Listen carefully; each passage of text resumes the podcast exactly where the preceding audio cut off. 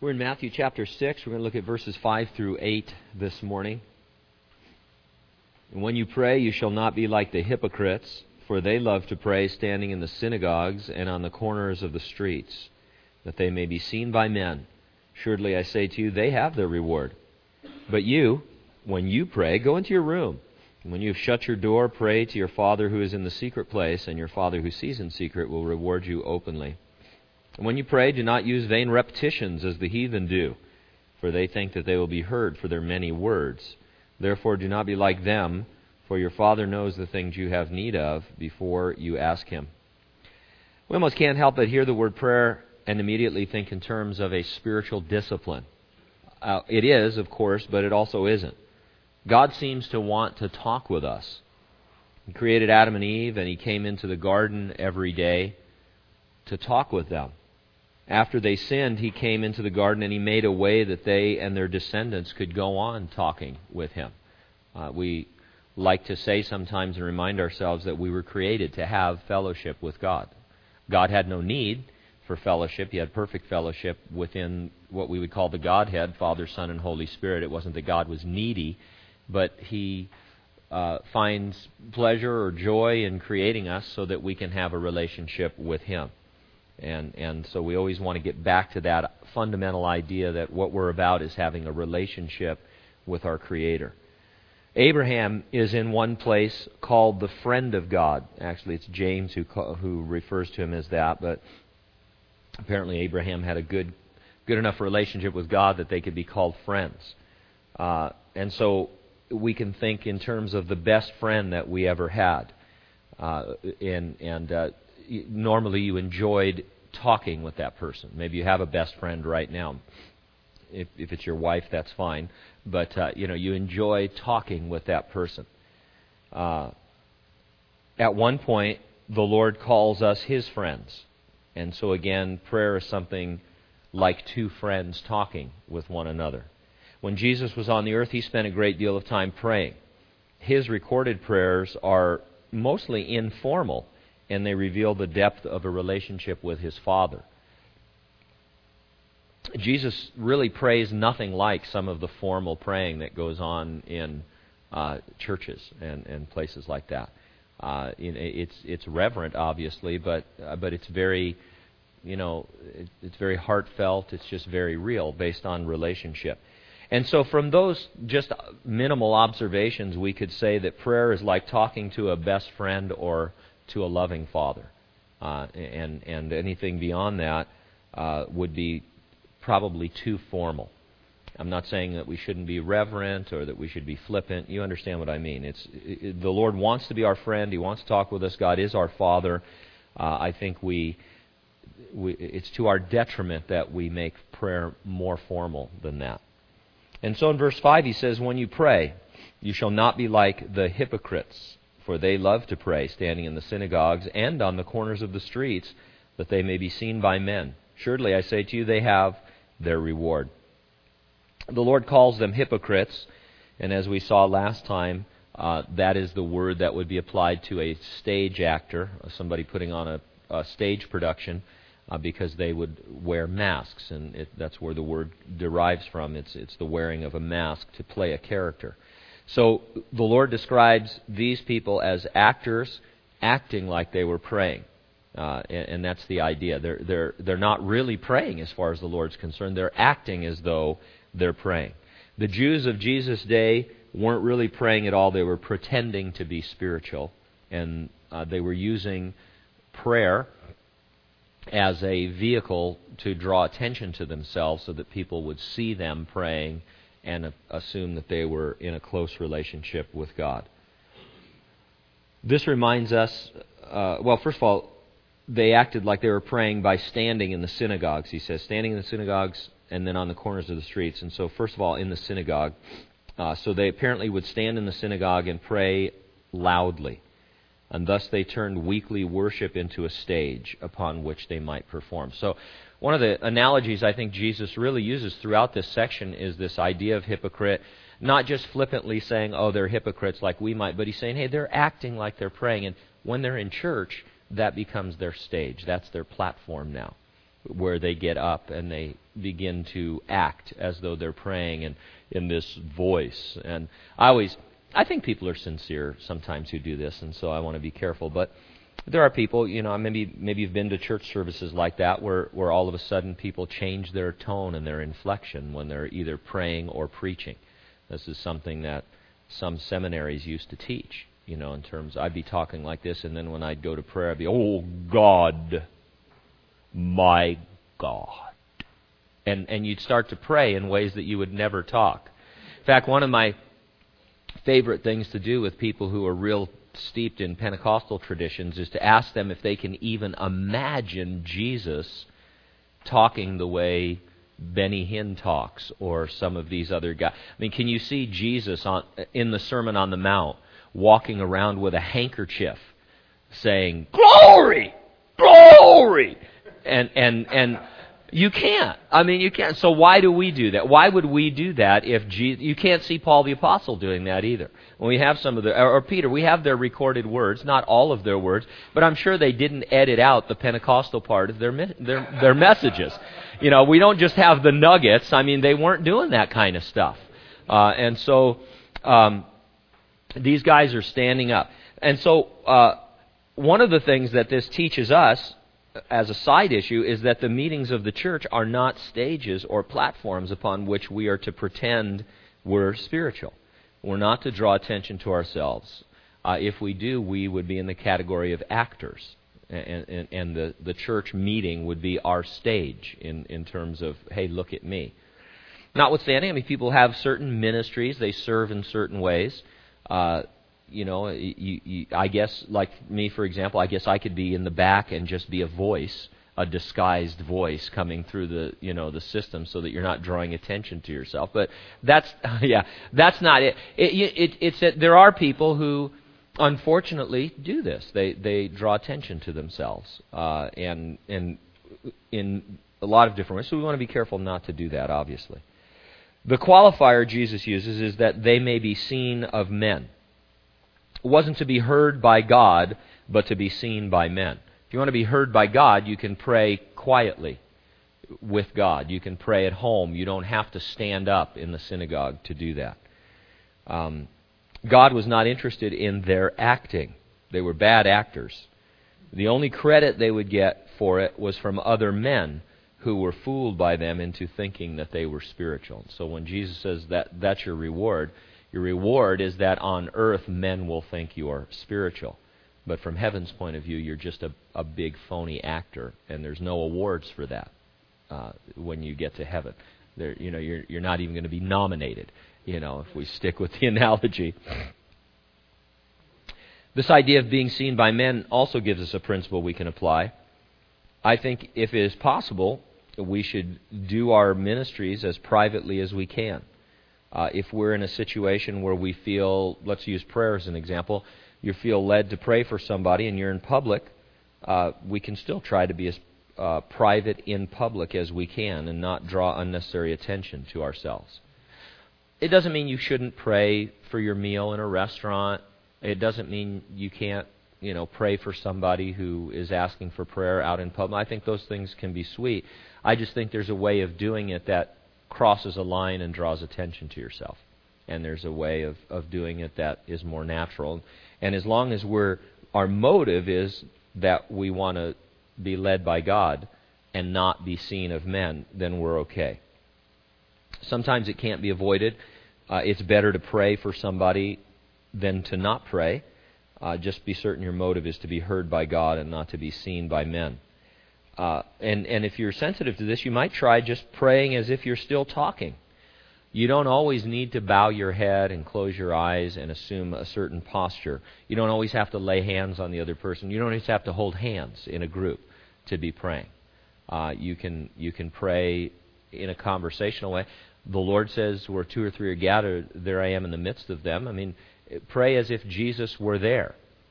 If you know, and, and sometimes I keep my eyes open. Sometimes we bow our heads. I mean, th- those are fine in terms of posture and what that means. But uh, I think if the Lord were here and we were talking with Him, we would probably just look at Him and talk with Him. you know. Now, I don't know exactly where the Lord is, you know, so, but uh, he's here with us. And so sometimes you say, hey, well, let's pray, and then just pray, you know, with without all of the extra Christianized things that, that we do. Uh, and the Lord is honored in that. Let's skip to verse seven for a minute, and I'll tell you why when we get back to verse six. He says, when you pray, do not use vain repetitions as the heathen do, for they think that they will be heard for their many words. One commentator called vain repetitions stock phrases. I like that. Certain stock phrases that they were using. Imagine, and, and this is this is what I like to do again, imagine talking to your best friend or your father using stock phrases over and over again. It would be ridiculous and sad. He wouldn't be your best friend for very long. You know, I mean, I can't even think of what you would say on, on a human level, you know, and so, but just, I mean, if, if, you know, if we went to a ball game and just, uh, you know, you and Grant were just at a ball game, if all you did the whole time you were there was just talk to each other in cliches back and forth, you know, and, and how about them Reds, you know, and or something. I mean, it just, it's crazy. People don't really do this. Uh, and yet, when people pray, they have a tendency to go to these vain repetitions. There is a Pentecostal practice of using many words repeated over and over. I, I just don't get it. I can't even pray in that environment. I think I've told this story before, but there's a million of them. It's just the most recent one. We were at a, a service where they were uh, laying hands on uh, Barry Davis and the other gal, Victoria, I think is her name, to be the cha- jail chaplains at the time. And so to have all the pastors come up and lay hands on them and pray for them. You know, and so we go to prayer, and the guy next to me just for five minutes is going just like this. Holy wisdom, holy wisdom, holy wisdom, holy wisdom, holy wisdom, holy wisdom, holy wisdom, holy wisdom, holy wisdom. And, and I was like, oh, are you looking for it? Are you calling it down? I mean, what do you, what, it's like a broken record, you know. And then there's people, you know, then there's, you know, Jesus, Jesus, Jesus, oh Jesus, you know, and, and I just, I don't, I just, I don't get it. I mean, it, it's like you, it's like you, you're called into a dimension of sight and sound where, you know, that, where, well, I expect the Barbie doll to come flying by, you know, I think I'm in the Twilight Zone or something. You know? I don't know. I mean, these are ordinary people, you know, that a few minutes earlier we were just having a conversation.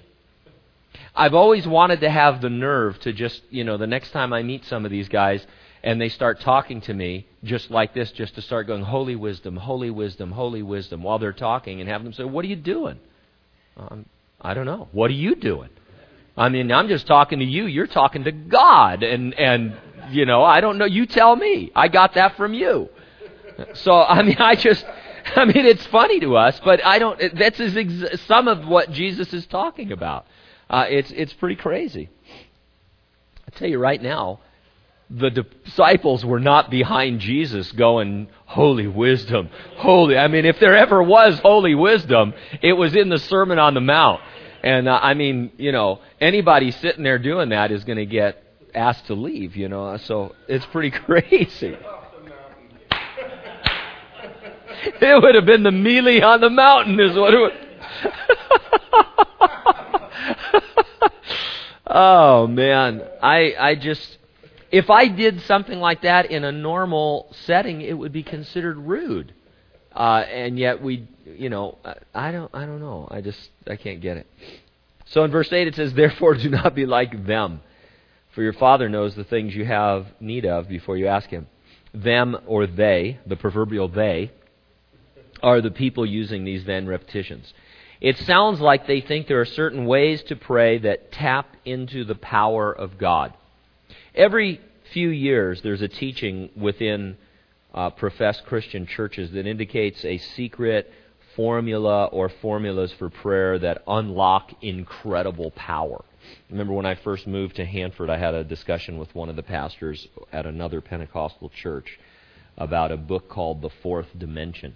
Uh, and uh, it, it, the premise of the book was that there is a fourth spiritual dimension, and anyone can tap into it. Christians, non-Christians, seems like people in the occult world know how to tap into it. We should learn how to tap into it so that we can use that power for good. Uh, it sounds demonic to me and weird, you know, but I mean, I thought that we had all this power. I didn't know that we had to tap into it. And so, anyway, it's crazy. And so then John Wimber came along with the revival of the gifts of the Holy Spirit through the Calvary movement, became the Vineyard, and they were teaching people how to heal people. And, you know, you had to hold your hand certain ways for different diseases and different conditions. And, you know, you'd heal people's backs by, you know, a certain... And, and people were going for it. They went to seminars to learn how to hold their hands. And what if you're left-handed? You know, that kind of... I mean, all these things. And so that that that's what Jesus is talking about. When he says, your Father knows before you ask him, he wasn't saying you shouldn't ask. You have to think in context of what he has just said. You shouldn't approach God as if he were a force or a power that can only be unleashed with the right set of words or gestures. Remember, he's your friend and Father, and therefore he knows your needs and wants to meet them.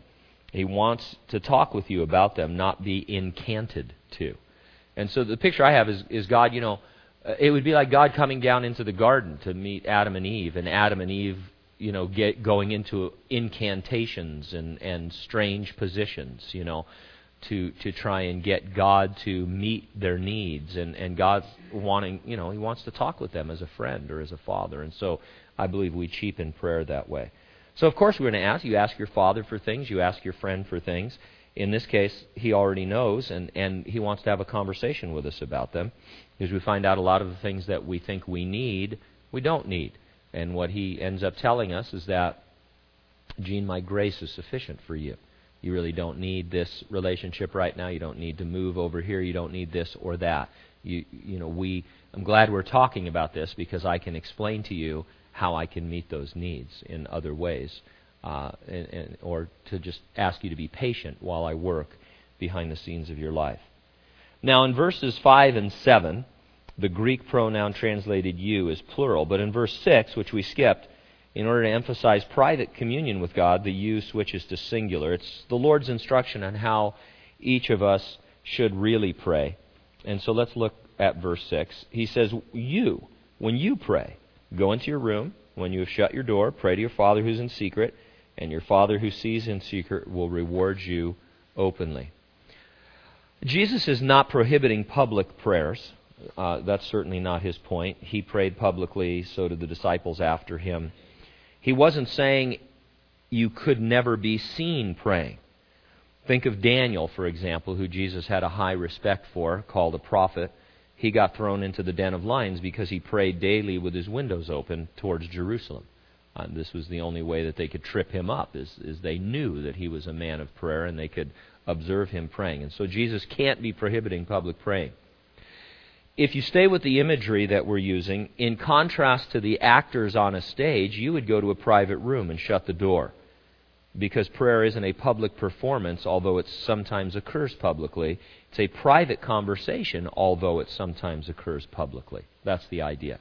So you're not an actor on a stage being watched by men. You're a son or a friend living life, talking to your uh, to, to God. And and so, uh, you know, you, you, you're not going to a theater to pray. You, you, it's as if you're home praying. And so, you know, if you want to have a prayer closet, there are some people who have a prayer closet or a place that, that's fine, you know, and stuff. And some people literally have a closet that they go into. You know, they take it literally, and that's that's fine too. I've seen some closets bigger than my house, you know, and stuff. So there's nothing wrong with that. But uh, th- I think that's the idea. There's an imagery thing. You're not on a stage. You're not a stage actor. People aren't coming to watch you pray as if you're up on the stage there and we're all in the seats. You're in the seats and you can pray anytime you want, but you have the idea that it's more of a private conversation with your Father. Uh, here's what one author says who paraphrases this verse. He says, here's what I want you to do. Find a quiet, secluded place so you won't be tempted to role play before God. Just be there as simply and honestly as you can manage. The focus will shift from you to God and you will begin to sense His grace. I hate role play. It's one of the things I really hate. I know that it's necessary. It's a good teaching technique sometimes, but I just hate it. Uh, but you're not to role play or play act when you're praying. It's it's not anything like that. You're talking to your best friend and your loving Father. You have a sense of His presence always, even though it is secret, in that He cannot be seen with you. And that's kind of the idea. So, you know, if I'm in a crowded place and I could be mumbling under my breath and people might think I'm crazy, but in reality I'm talking to my Father. You know, He's always there with me in in the secret place. So there's a sense in which I can go into a prayer closet, or I can just consider anywhere I am a secret place where the Lord is with me, because that's true after all. And the more I have these conventions of prayer where I have to use vain repetitions and be loud and be seen of men and hold people's hands and do all of this other stuff, uh, then I'm going to have problems. Uh, just having a, a moment-by-moment walk with God. And that's really what it always comes back with. We, we're to talk with God as if He were really there, because He is really there. And that's all He ever desired in the first place when He created us in the garden, is so that He could walk with us through His creation and point things out and enjoy that fellowship. And we, in turn, enjoy fellowship as well. All right, next week, the Lord's Prayer, will get deeper into this.